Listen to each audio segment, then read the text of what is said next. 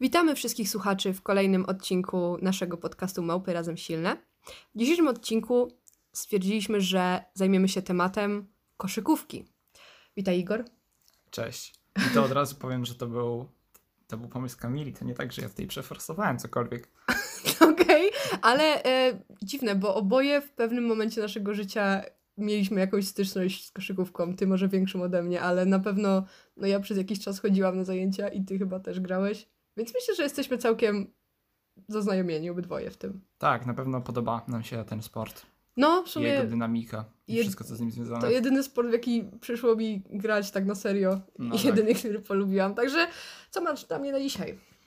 No tak, no to ja na początku chciałem powiedzieć o czymś, co teraz może zabrzmieć jak tribut trochę, bo mniej więcej tydzień temu, no jakoś w zeszłym tygodniu, e, przypadła pierwsza rocznica tragicznej śmierci Kobiego Bryanta. Okay. I no, jak pewnie większość słuchaczy kojarzy samo nazwisko, to postaram się przybliżyć postać Kobiego Bryanta.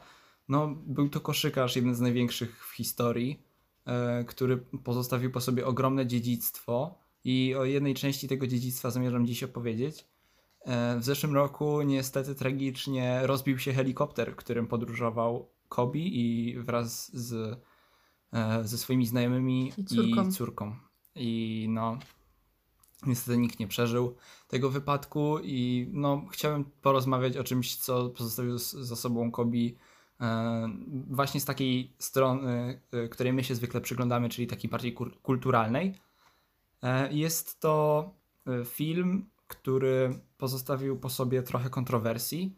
Nazywa się Dear Basketball. Jest to film, za który Kobe otrzymał Oscara za krótkometrażowy film animowany. Jako pierwszy profesjonalny e, sportowiec w historii Os Oscarów dostał, dostał Oscara za film. I e, to był... w którym roku? E, tak, jasne. E, to jest. Nie, jednak nie mam w którym roku. To jest 2016 albo 17. 2016, tak. 2016, A, to całkiem niedawno. Bo 2000, bo, tak, to było całkiem niedawno, bo to był 2016, w którym Kobe kończył swoją karierę e, koszykarską. To był ostatni sezon Kobiego Bryanta i on wtedy napisał list właśnie do koszykówki. List był zatytułowany Dear Basketball. I to po prostu cały ten list to jest, taki, jest takie podziękowanie od Kobiego mm, dla koszykówki. I sam też film wygląda w ten sposób, że odczytywany jest ten list właśnie przez, przez Bryanta, e, a oprócz tego jest do tego zrobiona animacja jego początków, e, jego, jego marzeń chłopięcych i no po prostu e, animacja mm, podpasowana pod to, co aktualnie Brian omawia w tym. E, w, no 6 minut, coś takiego. A, to króciutkie, no. Tak, i oprócz tego też z fajnych rzeczy to muzyka skomponowana do tego filmu jest bardzo taka, wiesz, podniosła i trafiająca do serduszka i tak dalej, wiesz, takie mm. typowe rzeczy, które mają wzruszyć i jest skomponowana przez Johna Williamsa, bardzo znanego kompozytora. Tak, e, Gwiezdne Wojny. Harry Potter. Indiana Jones i tak dalej. Tak. Więc tak.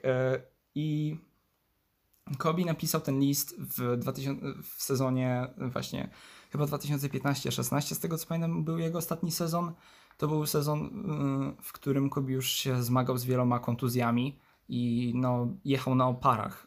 Y, sam w liście pisał, że do koszykówki napisał, że y, on by chciał grać w koszykówkę wiecznie, ale jego ciało chyba nie jest tego samego zdania. Okej, okay, e, okay, rozumiem. No, I mm, w całym liście przede wszystkim podkreślone jest to, że mm, jak, jak wiele dali sobie nawzajem koszykówka i Kobe Bryant. W sensie, że po prostu. Ale fajne uosobienie akurat. Tak, dokładnie, momencie. dokładnie. Uosobienie koszykówki i że w momencie, w którym Kobe dziękuję koszykówce za to, że dali sobie wszystko, co mogli. Czyli Kobe Bryant całe swoje życie poświęcił koszykówce i całą swoją karierę mm, poświęcił koszykówce, a koszykówka dała mu wszystko, czego pragnął, czyli po prostu sukces na tak wielką skalę, mm. jaką osiągnął. E, I też od początku mówił, że koszykówka była jego największym marzeniem, że po prostu e, taka typowa historia, rzucanie jako dzieciaka, e, miał powieszony kosz w pokoju i rzucał jakimiś piankowymi piłkami do tego mm-hmm. kosza i tak dalej i oglądał mecze Los Angeles Lakers, Magica Johnsona i tak dalej, czyli klubu, do którego w końcu trafił. Wow. Mm, i... Ale American Dream. Dokładnie. Mm. I właśnie też Kobe Bryant jest uosobieniem trochę tego American Dream, bo jest to zawodnik, który nie był wybrany na przykład z jedynką czy dwójką w drafcie NBA, czyli tak nie był wybrany zbyt wysoko. Znaczy, nie pamiętam teraz, który dokładnie poszedł, ale to nie był, nie był ten taki top wybór w drafcie, czyli mhm. takim e, procesie, który, mm, który służy temu, żeby najlepsi zawodnicy z koledżu amerykańskiego trafili do ligi e, i po prostu kluby wybierają sobie dostęp do danych, do danych zawodników.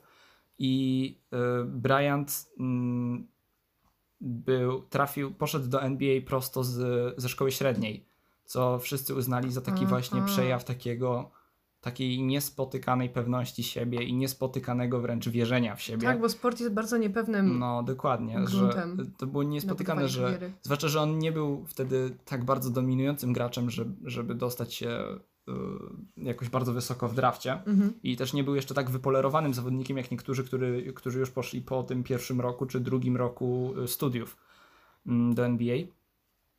Ale y, Brian wywalczył wszystko praktycznie, co miał. Dużą porcją talentu, oczywiście, i warunków fizycznych, mm, tak. ale też oprócz tego ogromem ciężkiej pracy. I Kobe Bryant też od początku podkreślał swojej kariery, jak ważny jest dla niego ciężka praca i jak ważne jest oddanie dla sportu.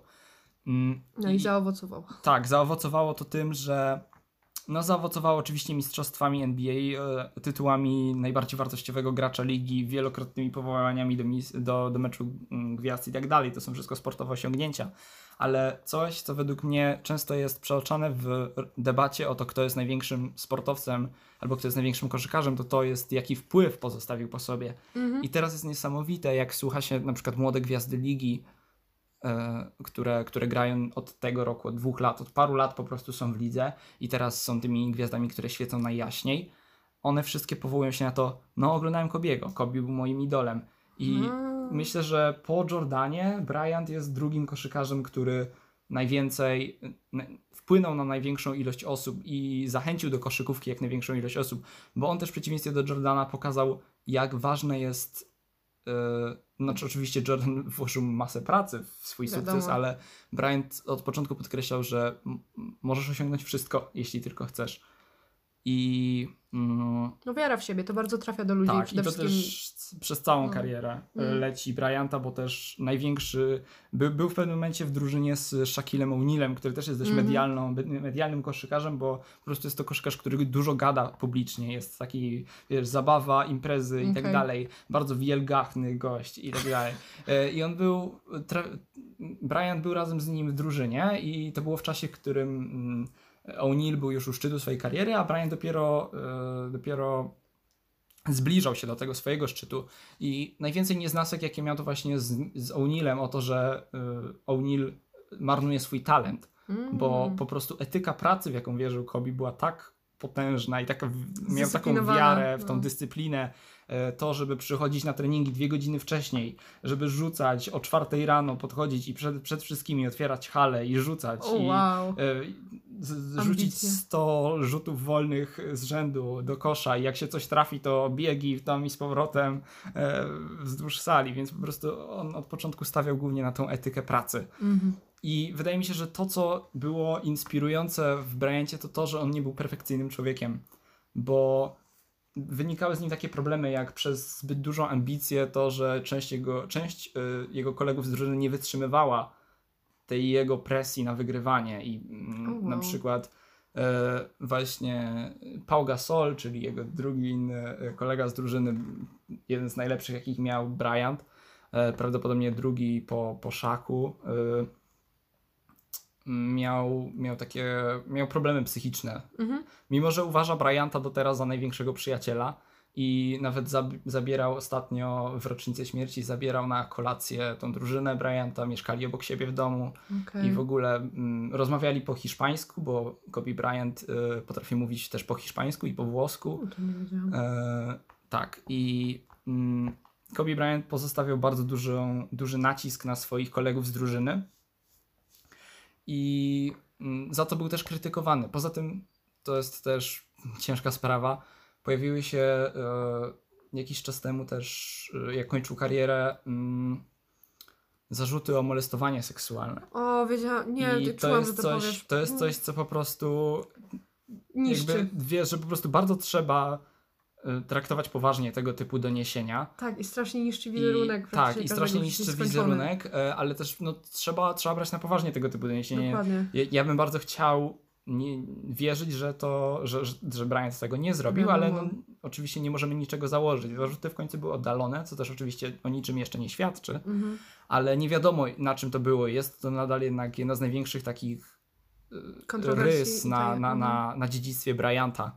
Ale ja chciałem powiedzieć o, też o tych dobrych cechach, czyli właśnie zainspirowaniu milionów dzieciaków na całym świecie do grania w koszykówkę, inwestowania w e, koszykówkę kobiecą, e, bo właśnie jego córka Gianna e, grała w koszykówkę kobiecą i Bryant przychodził na wszystkie jej mecze, zafundował drużynie jej- jego córki, zafundował stroje, zafundował właśnie koszulki, zainwestował też w ligę WNBA, czyli mm, kobiecą wersję NBA mhm. e, i był bardzo zaangażowany też w życie po prostu e, społeczne i, i tak dalej. I też dlatego wydaje mi się, że podniosłe jest bardzo teraz oglądanie tego filmu Dear, Dear Basketball, bo po prostu Bryant wie, że wszystko to, co osiągnął, było dzięki koszykówce, ale też naprawdę jest to osoba, która z czystym sumieniem może powiedzieć, że wszystko, co mogła e, koszykówce od siebie dała. Mm, Mm, I rozumiem. to było coś więcej niż tylko talent, ale też po prostu ogrom, ogrom pracy. Nawet, je, nawet jeśli mógł osiągnąć coś więcej u boku na przykład O'Neilla sportowo, to od siebie dał, dał wszystko, co potrafił Mhm. i za to powinien być doceniany. Rozumiem. No, przede wszystkim podoba mi się to, że yy, bo jakby zacząłeś od tego filmu, wyszedłeś, potem opowiedziałeś trochę o Kobim, ale strasznie podoba mi się to, że zaczął robić coś poza tą swoją domeną. Ja Mhm. bardzo lubię takie wychodzenie poza swoją strefę komfortu. No, jakby niby dalej był w swojej strefie komfortu, mówił o koszykówce, ale no zrobił film, który dostał Oscara. To jest jednak, w sensie, zależy jak postrzegamy teraz już Oscary, bo to już No tak, różnie bywa. Była tym też wokół tego pewna doza kontrowersji, czy to na pewno był, czy to nie po prostu dlatego, że to Kobi nakręcił ten No film. nie dziwię się, nie dziwię, bo Oscary No, i Grammy tak. tak. samo, te wszystkie teraz nagrody są takie dosyć, no trzeba z przymrużeniem oka patrzeć, ale mimo wszystko ustalmy, że no bardzo duże osiągnięcie. Także bardzo mi się podoba, zdecydowanie obejrzę jak 6 minut i Wam też polecamy Tak, oczywiście 6 obejrzeć. minut zdecydowanie do obejrzenia dostępny na platformie YouTube. I tylko O. tak teraz e, dla złagodzenia może e, rzucę tylko fanfakcikiem o Bryancie, o którym się dowiedziałem niedawno. To, Okej. że jego imię Kobi, które, które nie pisze się jakoś Kobie czy coś takiego, Mhm. Koby y, na końcu, tylko pisze się K-O-B-E. A to widziałam akurat. I to, tak czyli, czyli po polsku byśmy przeczytali Kobe.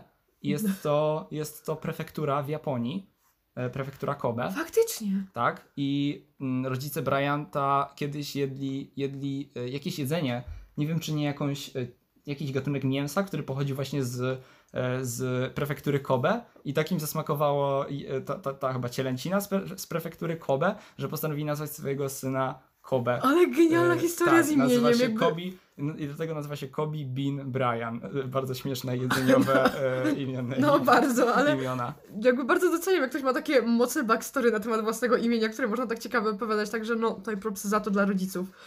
Zdecydowanie. No ale dobra, jakby jak już jesteśmy po tym chyba najcięższym temacie, który wybraliśmy, przejdziemy do, do czegoś trochę lżejszego, ale nadal zostajemy przy takich tematach, e, że tak powiem, stąpanie po kruchym lodzie, bo chciałam opowiedzieć o tym, co mnie w sumie nawet zainspirowało do tego, żeby wybrać temat koszykówki na ten podcast. Ostatnio wzięłam się za czytanie pewnej książki, która została napisana przez e, autorkę Annę Fifield. Mam nadzieję, że dobrze przeczytałam. E, I nazywa się ona Wielki Następca. I w, dłuż, w dłuższym tytule Niebiańskie przeznaczenie błyskotliwego towarzysza Kim Jong-una. I teraz zapytacie, co ma Kim Jong-un do tematu koszykówki? A no, ja się dowiedziałam, że bardzo dużo. E, ponieważ chciałam opowiedzieć o moim zdaniem najbardziej niespodziewanym crossoverze w latach po 2010 i jakby no to jest crossover pomiędzy Denisem Rodmanem i Kim Jong-unem. E, Ta książka to jest taka w sumie bym powiedziała trochę biografia, bo tak w sumie nie można zrobić biografii też osoby, która jest tak bardzo zamknięta na to, żeby pozyskiwać o niej jakiekolwiek informacje, takiej pełnej wydaje mi się, ale no autorka moim zdaniem bardzo dobrze opisała jego życie od lat młodzieńczych, do czego potem dojdę, ale no chciałabym opowiedzieć właśnie przede wszystkim o relacji pomiędzy Denisem Rodmanem a Kim Jong-unem, ponieważ moim zdaniem jest e, bardzo zaskakująca. I najpierw zrobię krótkie przybliżenie postaci e, dla osób, które może nie interesują się za bardzo ani tą stroną polityczną, ani tą stroną koszykówki. Zacznę od samego Kim Jong-una. On no, na pewno jest bardzo kojarzony przede wszystkim z memów. E, no nie ukrywajmy, zwłaszcza teraz. Ostatnio były doniesienia, że nie żyje. Tak no tak, tak, tak, słyszałeś. Tak, Było tak. bardzo głośno na tym, że teraz e, siostra Kim tak, Jong-una będzie rządzić. Tak, ale okazało się, że jednak żyje. Tak. E, także... chciałabym trochę o nim powiedzieć. Przede wszystkim um, urodził się w 1984 roku, co było dla mnie niesamowicie dziwnym odkryciem, bo on jest bardzo młody. Mhm. On jest milenialsem, no. więc jakby jest jakby blisko po 30, coś około. E, I od 2011 e, jest oficjalnie jakby przywódcą Korei Północnej, więc też niedawno w sumie. E, I chciałabym Ci powiedzieć kilka e, tytułów, jakie nosi ponieważ to jest dosyć ciekawe. Więc tak, on ma stanowisko naczelnego dowódcy koreańskiej armii ludowej, ludowej. Oprócz tego był pierwszym przewodniczącym Komisji Obrony Narodowej w latach 2012-16. W tych samych latach był też pierwszym sekretarzem, a od 2016 roku jest przewodniczącym Partii Pracy Korei. Ale no, na nasze tutaj europejskie standardy jest po prostu dyktatorem Korei Północnej, jakby najprościej to powiedzieć. No i tu już mamy, no czyli jest po prostu bardzo wpływowym no, politykiem, ale też jakby bardzo y, no, przerażającym rządzącym w pewnym sensie. E, a Denis Rodman z kolei jest koszykarzem, którego ty znasz e, bardzo dobrze, myślę, bo jest bardzo taką rzucającą się w oczy postacią, jeżeli chodzi o koszykówkę. On jest około 20 lat starszy od Kim Jong-una. E, jest to amerykański koszykarz, który najbardziej chyba bym powiedziała, że jest znany z tego, że grał z Chicago Bulls, ale nie tylko, bo grał też w innych grupach od NBA, ale głównie chciałabym powiedzieć, że jest Chicago Bulls tak po prostu i e, był na pozycji silnego skrzydłowego. Tak, dla osób, ostatnio, które... no tak, grał na pozycji silnego skrzydłowego, czyli na, na przysłowiowej czwórce koszykarskiej, ale to nie o tym. E, po prostu chciałem zwrócić uwagę na to, że ostatnio było nim głośno, czy nie ostatnio, ale po prostu w przeciągu ostatniego roku było głośniej niż wcześniej, po prostu przez e, The Last Dance, czyli ten serial o tej dynastii y, ostatniej właśnie Bulls Michaela Jordana, której mm -hmm. Rodman był ważną częścią. Przez to wszyscy sobie przypomnieli, jakie rzeczy potrafił zrobić y, Denis Rodman. Tak, bo właśnie chciałam przejść do tego, że on jest bardzo kontrowersyjny, z, y, bo on robił rzeczy, które były bardzo niecodzienne i też wyglądał bardzo niecodziennie. Jeżeli chcecie, to bardzo zachęcam do wyszukania sobie na przykład hasła y, Denis Rodman outfits albo Dennis Rodman Hair, bo bardzo ciekawe rzeczy Wam wyskoczą i też e, rzucają w oczy. No ale oprócz tego w tej książce o Kim Jong-unie, gdzie autorka po prostu tak pokrótce przedstawia Denisa Rodmana, mówiła mnie między innymi o tym, że raz poślubił Nowy Jork, o czym Ci już wspominałam, przebrany za e, e, pannę młodą. Oraz raz chyba wyprawił swój własny pogrzeb, w którym otworzyli mu trumnę i po prostu wstał i też coś tam powiedział takiego, więc dosyć dużo takich e, niecodziennych rzeczy robił. Dlatego właśnie chciałam opowiedzieć, dlaczego to spotkanie mnie tak zafascynowało pomiędzy tymi dwiema osobami i dlaczego w ogóle do niego doszło. Doszło do niego, ponieważ e, Kim Jong-un od dziecka był bardzo dużym fanem koszykówki, a szczególnie drużyny Chicago Bulls. I on się tą koszykówką jakby pasjonował, interesował i wolał spędzać czas na graniu czy oglądaniu meczy niż na jakby nauce czy robieniu innych rzeczy, jak to nastolatek, który jest zafascynowany czymś. No i teraz, dlaczego w ogóle doszło do ich spotkania? Bo to jest ciekawa historia. Więc ym, został w ogóle zaproszony przez Kim Jong-una do Korei. Yy, I teraz chciałabym powiedzieć o tym, jak Ameryka to potraktowała. Ponieważ w ogóle przed tym, jak Denis Rodman tam pojechał, CSI miało plany, żeby wysłać tam jakiegoś koszykarza, żeby wiesz, trochę zrobić takie małe mm, rozeznanie w terenie, co tam się dzieje. A oni wiedzieli, że Kim Jong-un uwielbia koszykówkę, więc chcieli go na to złapać. To była ich taka karta przetargowa. I na początku chcieli zaprosić innego koszykarza, ponieważ stwierdzili, że Denis Rodon byłby zbyt kontrowersyjnym no wyborem tak. i on może zrobić rzeczy, które niedobrze wpłyną na wizerunek USA w Korei i też niedobrze wpłyną na stosunki, które już i tak są pomiędzy Koreą a USA bardzo napięte, ponieważ um, Korea prowadzi bardzo no nie dość, że nacjonalistyczną e, retorykę, to nie tylko ponieważ antyamerykańską. Więc w ogóle sam przyjazd e, Amerykanina e, do Korei był bardzo dla Koreańczyków dużym wstrząsem. Tam przeczytałam w tej książce. Bardzo polecam sam, jakby prze, samo przeczytanie tej książki, ponieważ dużo się tam dowiedziałam o, o Korei Północnej. No ale do samego spotkania. Więc najpierw chcieli wysłać e, koszykarza Steve'a Karena, Karena, mam nadzieję, że to, to wymawiam, ale jego. No ale to się nie udało. Potem, yy, potem w projekt już, już CSI stwierdziło, dobra, odpuszczamy sobie. I potem zainteresowało się tym projektem, jakby mniej więcej tym samym pomysłem, Vice News, czyli taki kanał odpowiedzialny za no po prostu jakieś media i, i informacje w USA.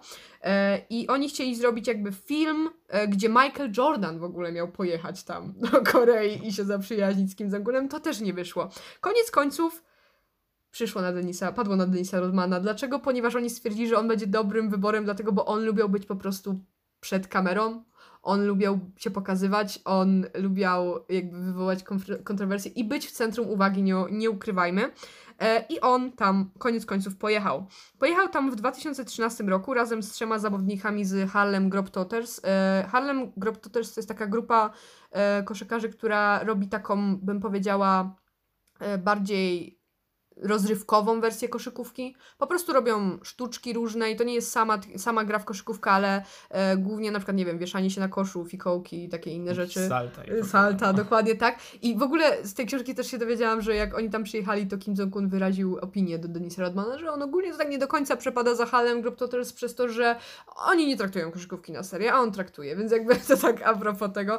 No ale do samego spotkania chciałabym dojść, ponieważ chciałabym Ci e, przeczytać pewne cytaty, które znalazłam w tej książce, w sumie dwa, na temat tego, co Denis Rodman powiedział po tym spotkaniu. Oczywiście te spotkania były bardzo takie, e, dużo imprezowania, dużo rozmawiania o koszykówce, dużo dziwnych rzeczy się tam działo, bo Korea Północna wyprawiła przyjęcia, które nie były dostosowane do ich warunków. Tam na przykład były panie przebrane w brokatowe stroje, y, co no u nich, on, zazwyczaj jakieś zespoły damskie, które wykonują piosenki na takich spotkaniach mają, wiesz, mundurki, albo jakieś takie oficjalnie od, nie odsłaniają kolan na przykład i takie inne rzeczy, a tu jednak i leciało, w, ponoć leciał w pewnym momencie soundtrack, czy tam jakaś piosenka z Rockiego, wow. a to jest też jakby mocno przeciwko w ogóle wszystkiemu, co tam się dzieje, ale Kim Jong-un chciał też pokazać y, się z innej strony niż tam y, było, niż Korea Północna jest stereotypowo pokazywana. No oczywiście to jakby nie za dużo dało, bo to tylko na chwilę był taki szok, a potem i tak jakby mm. patrzymy na Koreę Północną tak samo, jak patrzyliśmy wcześniej.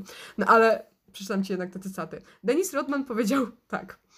Nie jesteśmy jakimiś mega super kumplami, ale, ale łączy nas przyjaźń, która nie ma nic wspólnego z polityką. Chodzi o sport powiedział kilka lat później Rodman, wspominając czas spędzony z człowiekiem, którego nazwał przyjacielem na całe życie. Dla mnie to był po prostu zwykły gość. Podsumował. I drugi cytat, który moim zdaniem jest o wiele lepszy, który już ci przytaczałam. E, I on jest przekleństwem, więc tu od razu powiem, że je ocenzuruję e, na potrzeby naszego podcastu. Więc powiedział, e, bo byli na jakiejś tam imprezie i Denis Rodman miał um, toas chciał wznieść za Kim Jong-una i powiedział tak. E, później gość wieczoru, czyli Denis, e, wygłosił długie i niezbyt składne przemówienie zakończone słowami. Panie marszałku, pański ojciec i dziadek, tu jest przekleństwo, ale ja powiem, odwalili kilka chorych akcji, ale pan, pan stara się coś zrobić dla świata i za to pana kocham. I potem jest napisane, wszyscy wstrzymali oddech. Po chwili Kim Jong-un uniósł własny kieliszek i się uśmiechnął. I wszyscy odetchnęli z ulgą, że jednak nic złego się nie stanie, bo Denis Rodman tam bardzo przeginał na tych spotkaniach. No ale jak to on? No jakby, jakby z perspektywy osób, które dobrze go kojarzyły i dobrze go znają, nikt się nie spodziewał i też myślę, że jakby rząd amerykański troszeczkę się bał wysłać go tam, bo jednak był trochę nieprzewidywalny, ale najwidoczniej się zaprzyjaźnili. No tak, tutaj podkreślamy w tym cytacie ważność, y, znaczy wagę tych y, przekleństw właśnie, bo to też był chyba, chyba to był też główny powód strachu y, tych wszystkich wszystkich e, dworzan Kim Jong-una. Tak którzy bali się, że zaraz może nam się szykować wojna jądrowa, e, ale bardzo się cieszymy, że w takim razie Rodman sobie zjednał e, dyktatora Korei Północnej. Tak, bardzo się cieszymy, ale oni też bardzo śmiesznie wyglądali obok siebie. W ogóle Kim Jong-un bardzo zabawnie wygląda obok jakichkolwiek koszykarzy, ponieważ no, no nie jest za wysoki. Nie no. jest za wysoki e, i też jest dosyć pulchny. E, jest też bardzo, ma bardzo poważną minę zazwyczaj, a e, Denis Rodman sam w sobie jest, e, ma bardzo dużo kolczyków, jest bardzo wysoki, nosi w ogóle, założył przy dyktatorze, mm, tam przeczytałam, okulary przeciwsłoneczne, ich nie zdejmował przez jakiś czas i to jakby no, Koreańczycy... zawsze, zawsze chyba Tak, i Koreańczycy nie do końca wiedzieli, co się dzieje. W ogóle oni nie wiedzieli, co się dzieje, jak Amerykanie przyjechali do Korei i to jeszcze nie w sprawach stricte politycznych, ale po prostu dlatego, że no władca ich lubi koszykówkę, no to może może jednak sobie pogada z kimś z Chicago Bulls, fajnie by było. No i po prostu, nie wiem, bardzo duża konsternacja, myślę, Koreańczyków w tamtym momencie. Także to ci chcia- o tym ci chciałam powiedzieć, o tym właśnie spotkaniu. Zaczęło się poważnie, ale przeszliśmy jednak do takiej trochę mm, zabawnej części tego wszystkiego. I też w niej pozostaniemy. Okej. Okay. E, bo ja, ja też mam taką, taką, taki tekst kultury, który przedstawia trochę zestawienie dwóch przeciwstawnych sił. Okay. E, ale ogólnie chodzi o też bardzo lekki, niezbyt poważny film e, White Man Can't Jump, czyli Biali nie potrafią skakać. Okay. E, on był z 1992. Okay. I jest grany przez e, Woody'ego Harrelsona, mm. który jest bardzo fajnym, kochanym mm, aktorem, i przez e, Wesleya Simsa. Okay. E, to są główne role. I ogólnie opowiada historię. Ale to jest pełnometrażowy film? Tak. Okay. Jest pełnometrażowy film i opowiada taką streetballową historię o y, gościu granego właśnie przez Woody'ego Harrelsona, który jest, y, jest białym koszykarzem, byłym graczem jednego z, ze znanych amerykańskich koledżów, który mieszka w Los Angeles i zarabia, żeby spłacić swoje długi na chodzeniu na boiska streetballowe właśnie, w którym mm. przychodzi tak ubrany jak najbardziej biały kalifornijczyk, jakiego możesz sobie wyobrazić, czyli w, e, w hawajskich shortach i w starej czapce z daszkiem, założonej czasami jeszcze na, na, na drugą stronę, okay. czy coś takiego. E, I, I jeszcze z jakimś wisiorkiem śmiesznym, czy coś takiego. z taką tą deską do No dokładnie, dokładnie. No. I przychodzi w takim ubraniu, jest biały i chce grać z tymi, z tymi, z, z tymi ludźmi z, z The Hood, czyli z dzielnicy, którzy tam właśnie okay, sobie grają okay. na tych boiskach. To mi bardzo się kojarzy z, y, jakby z też rapem, jak Eminem po prostu. No dokładnie, no, tak, to, tak, dokładnie. To jest właśnie jak Eminem, który został dostrzeżony przez Jay-Z i nagle y, otworzyły się przed nim drogę do uznania właśnie w The Hood, mm, którym no. mógł być e, prawilnym ziomeczkiem. Tak, okej. Okay. I właśnie, właśnie ta, ta postać granego przez, e, przez Woody'ego, który się, która się nazywa e, Billy Hale, coś takiego chyba. Mm -hmm. Chodzi i naciąga swoich przeciwników, w sensie po prostu udaje na początku gościa, który nie potrafi za bardzo grać w koszykówkę, więc wszyscy wow. narzekają na niego, że no ale jak, to on trafił do mojej drużyny, przecież on jest biały. I, Granie e, niedostępnego. E, tak, i no, że, e, że, że wszyscy na początku nie traktują go zbyt poważnie, a potem się okazuje, że jest najlepszy na boisku, zgarnia wypłatę i idzie na, kolejne, idzie na kolejne blisko. No. Y, tak, i właśnie żyje takie, takie dzikie życie ze swoją, y, ze swoją dziewczyną i próbują razem spłacić długi.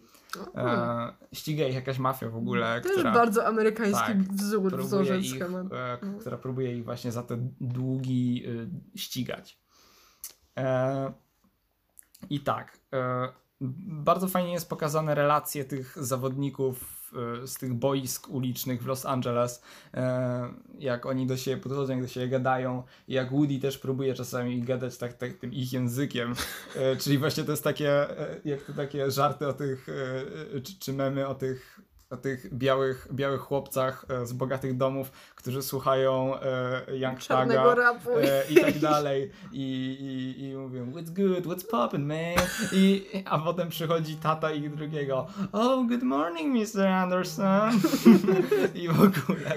E, i no e, bardzo śmiesznie pokazana dynamika tych, tych, tych mm, tego zestawienia właśnie e, czarnoskórych przedmieści, e, znaczy nie przedmieści, tylko właśnie tych biedni, biednych dzielnic mm -hmm.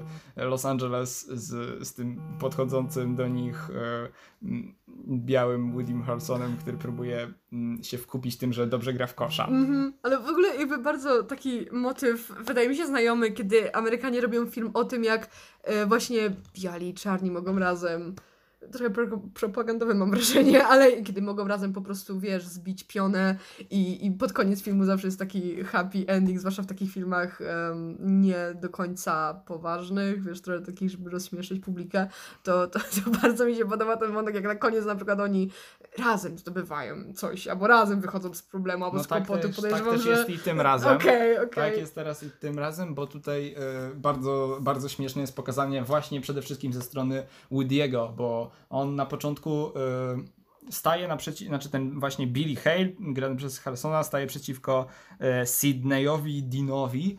E, Sydneyowi Dean, nie wiem czy, czy to się odmienia, bo, bo, ma E na końcu, więc nie jestem pewien, mm. ale właśnie granego przez Wesleya Simsa, który jest takim właśnie e, czarnoskórym zawodnikiem z, z tych biednych dzielnic, taką legendą tych, tych boisk, który A, kroi wszystkich swoich przeciwników. Okay, no, I tak. właśnie wtedy wchodzi sobie ten Billy Hale i e, trafia w właśnie w tym sposobem udawania gościa, który nie potrafi rzucać, nie potrafi skakać, nie potrafi grać w koszykówkę, yy, dostaje się do drużyny grającej przeciwko drużynie mm, Sydneya i pokonuje go w, w grze 3 na 3 Wow. E, i Sydney jest zdenerwowany i twierdzi, że no, on, oszuki, on oszukuje, bo przecież e, on jest biały, więc, e, mm. więc no, e, on ich naciągnął na to i, i on ich naciągnął tym, że jest biały. I, I wyzywa go na shootout, czyli pojedynek na rzucanie za trzy punkty, który też przegrywa i mm. e, przez co mm, Billy zgarnia całą kasę. E, wow. I przez to zaczyna się taki trochę beef, który postanawiają e, zawiesić, żeby współpracować i żeby wspólnie zarobić i grają właśnie akcje dwójkowe, w których e, też razem się wślizgują na te boiska. I rośnie i, przyjaźń. E, właśnie się razem wślizgują na te boiska mm. i e, przez to, że Billy jest nadal biały i oni robią jakieś numery w stylu ale ja przecież nie chcę z nim grać, on jest biały. Nie, gracie, gracie, musicie grać razem. Skoro twój kolega jest taki odważny, to gracie razem. A. I potem się okazuje, że oni wszystkich rozpykują i tak dalej. Do momentu, Niezłe. w którym e, Sydney e, w jednej grze m, zaczyna pudłować wszystkie rzuty okay. i przegrywają ten mecz z inną dwójką. I Sydney przeprasza bardzo tego, tego mm, Billego i Billy rozczarowany zapewnia go, że nic się nie stało, spoko, każdemu się zdarza i wow, taki ale przesłanie. I taki zmartwiony idzie do domu, w którym jego dziewczyna w sumie utożsam, jakby uświadamia mu, że został trochę wykiwany i że to, że nagle Sydney zaczął pudłować wszystkie rzuty, może wcale nie znaczyć, że, że miał gorszy dzień, tylko że po prostu został okiwany na kasę. Oh. I ten wściekły jedzie swoim y, białym znaczy nie białym samochodem, ale samochodem białego człowieka, e, puszczając jakieś stare rockowe przeboje e, i country piosenki. I jedzie tym samochodem i wchodzi do tego, do tego domu w dzielnicy, gdzie Sydney, jego ziomeczki, z którymi przed chwilą przegrał, przegrał Billy i Sydney, e, rzekomi ich przeciwnicy, dzielą między sobą kasę i oglądają jakiś, jakiś serial w telewizji. I Billy bardzo wściekły odwołuje się, e, po prostu kłóci się o tę kasę i tak dalej. No ale kończy się na tym, w sensie ta część, o której ja zamierzam opowiedzieć, bo dalej to już każdy sobie obejrzy sam, mhm. E, kończy się na tym, że w końcu zgadzają się mm, zgadzają się podzielić równo pieniądze przez interwencję żony tego E, tego Sydneya, która bardzo mhm. nalega na to, żeby się wyprowadzili z tej niebezpiecznej części miasta. Mm. I właśnie Sydney przede wszystkim robi wszystko to, żeby móc zapewnić dobro, e, dobrobyt swojej rodzinie. Nie? W sensie to mm, też tak. jest no. pokazane, że oby, obydwaj ci zawodnicy przede wszystkim zależy im na dobru ich rodziny, czy, mm. czy, czy w przypadku Bilego partnerki. Okay. No ale w końcu łączą siły i idą na, in, na kolejny turniej. E, reszty y, fabuły filmu nie będę zdradzał, bo, bo tam też jest parę jeszcze e, plot twistów i Rozumiem. tego typu rzeczy, mm. ale po prostu chciałem nakreślić ten konkretny motyw, żeby pokazać y, to, na czym ten film się skupia, czyli takie boiskowe cwaniactwo, e, streetballowa energia e, e, boisk przy plażach w Los Angeles, trash tokujących się nawzajem czarnych, czarnych kolesi, którzy wyzywają się jak, jak ten jeden zablokuje drugiego, czy, okay. czy, czy inni, inny rzuci, rzuci trójkę tuż, tuż przed tuż przed innym zawodnikiem i y, gadają do siebie po prostu y, cały czas, wyzywają się na tych boiskach i tak dalej. I tak też działa cała ta dynamika Billego i Sydneya. Nawet kiedy są ze sobą w zespole, to cały czas się wyzywają. Wow, frenemies. dokładnie, okay. dokładnie. Więc nie jest to zbyt zdrowa relacja, ale po prostu fajnie jest pokazana też ta energia tych streetballowych boisk i ze strony Woody, znaczy właśnie Billego Mm, postawienie też na honor, odwagę i braterstwo. O, to są te przesłania tego filmu, tak. E, mm. które zwłaszcza pod koniec są bardzo podkreślone. Spodziewam jeśli, się. jeśli będziecie mieli okazję, będziecie mieli chęć obejrzeć jakiś właśnie lżejszy film, to, to ten, polecam właśnie Biali nie potrafią skakać. Sam tytuł wziął się od tego, że Billy i Sydney założyli się o, o to, że właśnie po wygraniu jednego z tych turniejów założyli się, mm, że przecież Billy powiedział, że no on potrafi skakać, on, on, za, on potrafi zrobić wsad. Ale mm. Sydney powiedział, że nie. My nie, też nie się założyliśmy kiedyś, że zrobimy wsad. Nigdy tego nie Tak, doszło. jesteśmy jak, jesteśmy jak Billy i Sydney. E, no i zakładają się to zrobienie wsadu i, i y, Billemu, Billemu się nie udaje. O, okej, rozumiem. W sensie bardzo polecam takie filmy, w szczególności jak się ma jakieś gorsze dni albo nie chce się człowiekowi nic robić. Ja uwielbiam takie bardzo tak. nie mocno angażujące tak umysłowo w oglądanie fabuły i tak dalej, ale one i tak są entertaining. Dokładnie. No. I po prostu śmiesznie się ogląda tą ich relację boiskową i te ich całe Spodziewam się. Więc każdy, kto by chciał zobaczyć film, polecamy. Tak, polecamy. No i przejdziemy teraz tym sposobem do ostatniego tekstu kultury, który też już bardzo luźny, nie na serio i ty już wiesz o czym będę mówić. Będę mówić o mm, anime i tak dla wyjaśnienia terminu. E, anime to jest po prostu e, film animowany pochodzący z Japonii i co myślę, że większość osób też e, się orientuje. E, no i to jest jakiś specyficzny gatunek, gatunek, ponieważ to są bajki, bo to jest jakby styl animowany, ale one są e, nie adresowane do tego, co my tutaj jakby na zachodzie bierzemy pod uwagę jako bajkę, czyli dla dzieci, ponieważ one zazwyczaj mają taki, y, różne są gatunki oczywiście, ale one często po prostu mają takie zabarwienie dosyć drastyczne albo psychologiczne, takie, którego no raczej nie puścilibyśmy y, dziecku w wieku przedszkolnym. Więc, y, ale no akurat to, o czym będę mówić teraz, nie jest aż tak drastyczne, ale na pewno bardziej zaangażuje um, fabularnie starsze, starszą widownię niż młodszą, chociaż kolorystycznie i to zaraz do tego dojdę i jakby wizualnie też może młodszych zaangażować. No i o czym będę mówić? O anime, które nazywa się e, z japońskiego Kuroko no Basuke i to w ogóle się dowiedziałam dzisiaj, bo myślałam przez ten cały czas, że to się nazywa Kuroko no Basket, ale nie, to jest Kuroko no Basuke. E, w tłumaczeniu na angielski to jest po prostu Kuroko's Basket, ball, czyli po prostu na polski um, koszykówka Kuroko, bo główny bohater ma na imię Kuroko. I teraz chciałabym Ci mniej więcej. Um, to jest w ogóle anime z gatunku sport z roku 2012. I to jest niesamowite dla mnie, że.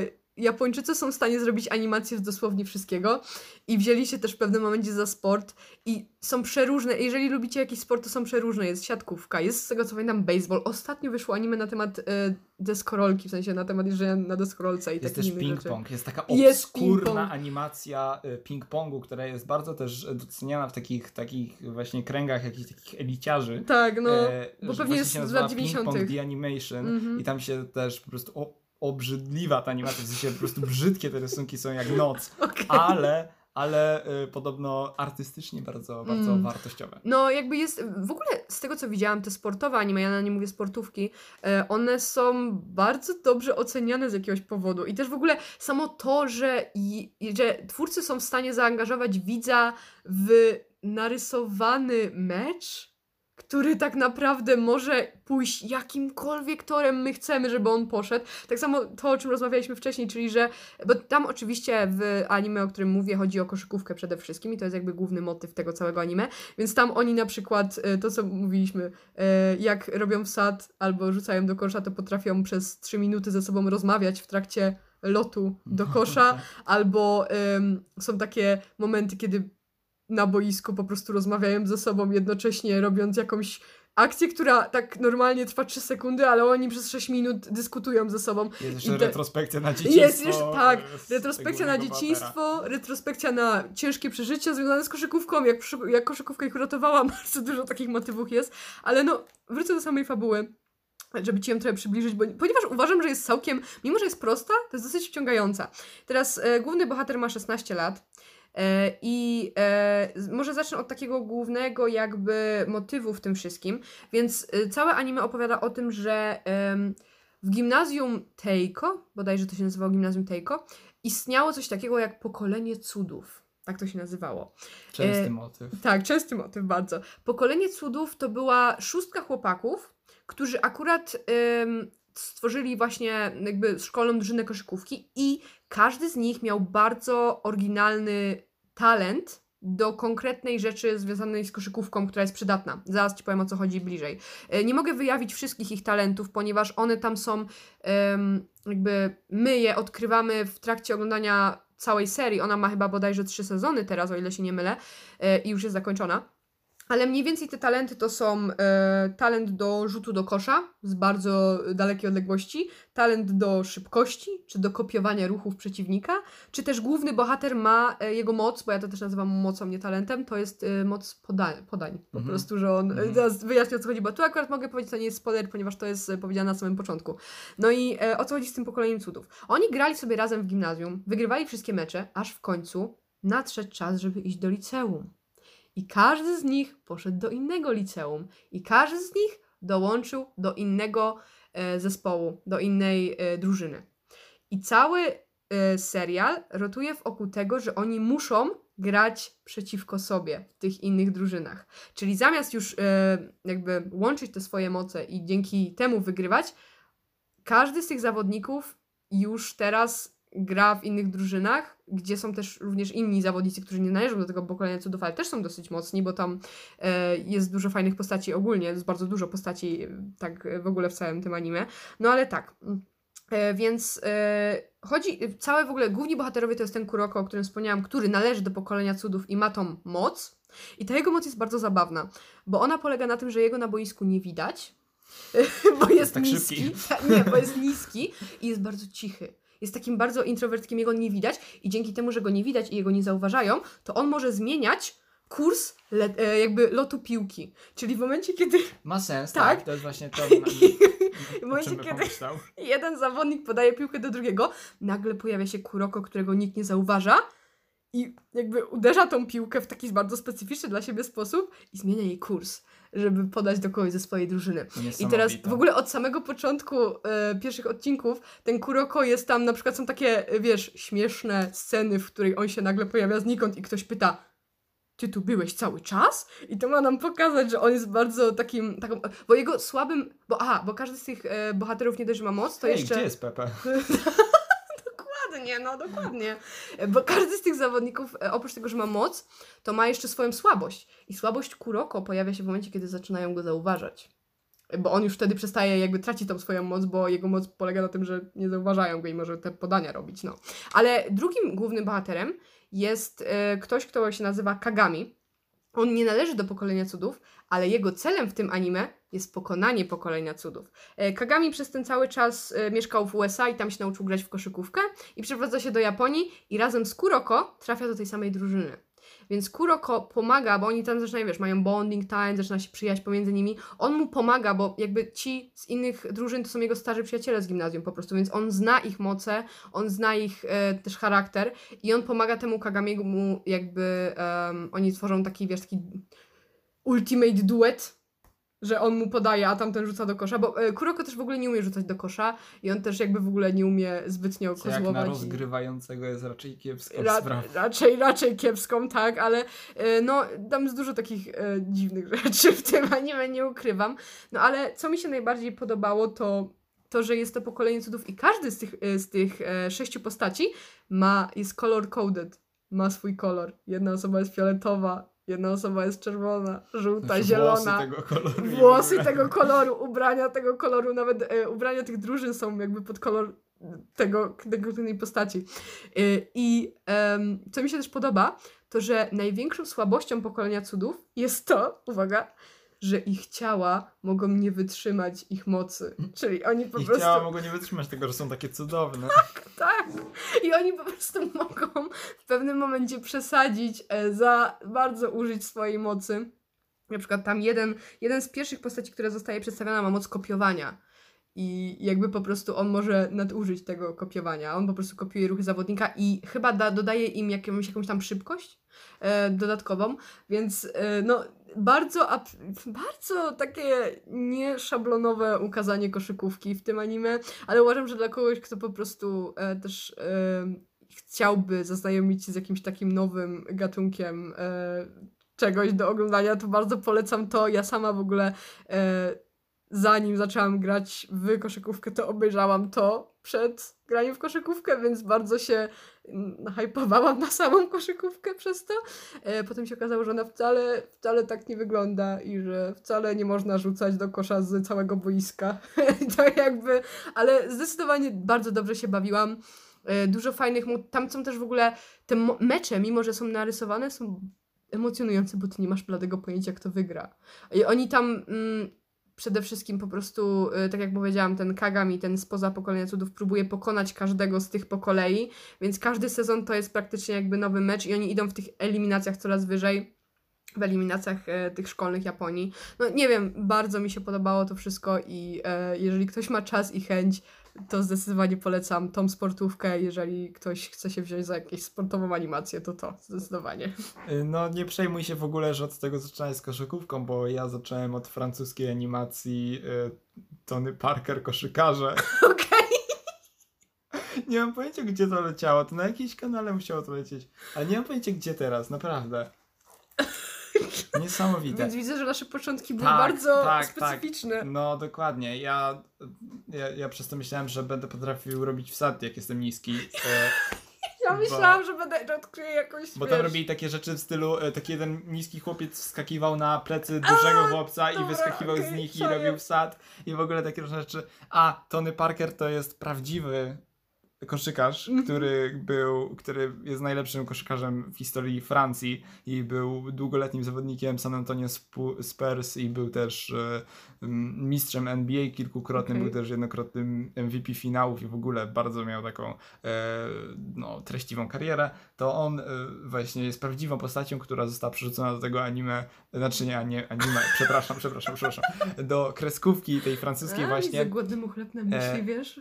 Nie, po prostu przez, przez, że coś? Przez chwilę bardzo obrazowo rozmawialiśmy o pewnym anime, nie wiem czy pamiętasz. E, okay. I e, i właśnie tam Tony Parker chyba podkłada głos pod samego siebie i to Aha. jest pewnie puszczane we Francji, żeby pokazać wow, koszykówka może być super cool. No i no na, mnie zrobiło, na mnie zrobiło to wrażenie i dla mnie koszykówka stała się dzięki temu super cool, bo tam chodził Tony Parker i tak szkoli tych młodych, e, młodych koszykarzy, e, nie wiem jak oni się nazywają, chyba High, high Five się nazywali. Oh, wow. Tak, tak się nazywała i drużyna, no. Czyli tak. dałeś się po prostu wybrać sobie mózg na tym. Tak, na tym, bardzo. Ale ja tak samo miałam z tym i też mi się wydaje, że w ogóle jakby cały ten, tak jak powiedziałam wcześniej, e, wszystkie te sportowe anime w Japonii są tak niby nierealistyczne, ale jednocześnie wciągające, że zdecydowanie myślę warto poświęcić chociaż chwilę swojego czasu, żeby się temu przyjrzeć e, i są bardzo angażujące, więc no, e, to by było na dzisiaj. Tyle. Tak, zdecydowanie. Polecamy wszystko, co dzisiaj padło, żeby dowiedzieć się czegoś więcej i no, do następnego tygodnia. Tak, i pamiętajcie, że małpy razem silne. Bądźcie silni razem z nami.